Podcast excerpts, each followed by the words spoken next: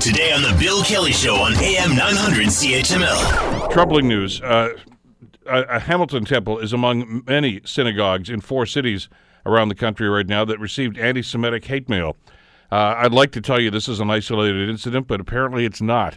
Joining us to talk about this is Gustavo Rymberg, who is the CEO for the Hamilton Jewish Federation. Gustavo, thank you so much for the time. It's good to have you with us today. Good, good morning, Bill. Thank you for having me. Well, I wish that we were under better circumstances. Uh, could you outline for us exactly what happened uh, when, when Rabbi Cohen found this? Uh, I guess he didn't actually find. it. I guess it the staff at the synagogue that, that opened this letter. Yes, I mean this. Uh, all of this happened early this week. You know, unfortunately, it's not the first time that something like this happened in in our community. Uh, it's creating a lot of panic in staff, a lot of insecurity. Uh, we're trying to, to to investigate this as deep as possible. We will try to find a, a, a response to this incident. Uh, unfortunately, for other cities are experiencing the same circumstances, uh, and and it's it's very it's very hard, you know. It's especially this time of the year and any day. It's it's really it's really difficult to deal with this uh, anti-Semitism. Declarations or expressions of anti-Semitism.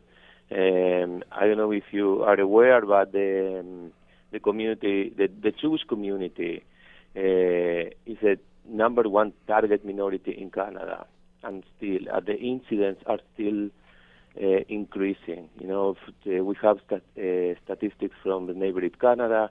Uh, they were like 1,728 anti-Semitic incidents reported in 2016, what is an increase of 26% compared with 2015.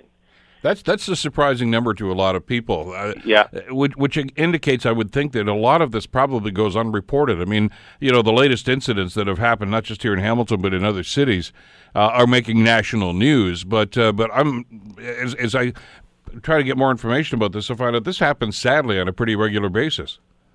Well, yeah. Or, or some sides, not necessarily letters like this, but but some form of, of anti-Semitic uh, exactly. activity. Like like different kind of phone calls, graffitis, uh, handwriting letters, or you know, it's it's it's really difficult. We have a, a great group of uh, organizations working together, like B'nai B'rith, uh, the Center for Israel and Jewish Affairs, the Police Department in Hamilton, uh, the Jewish Federation. We're all working together to to investigate the, the these isolated issues. You know, to make sure that you know the people feel secure and feel safe.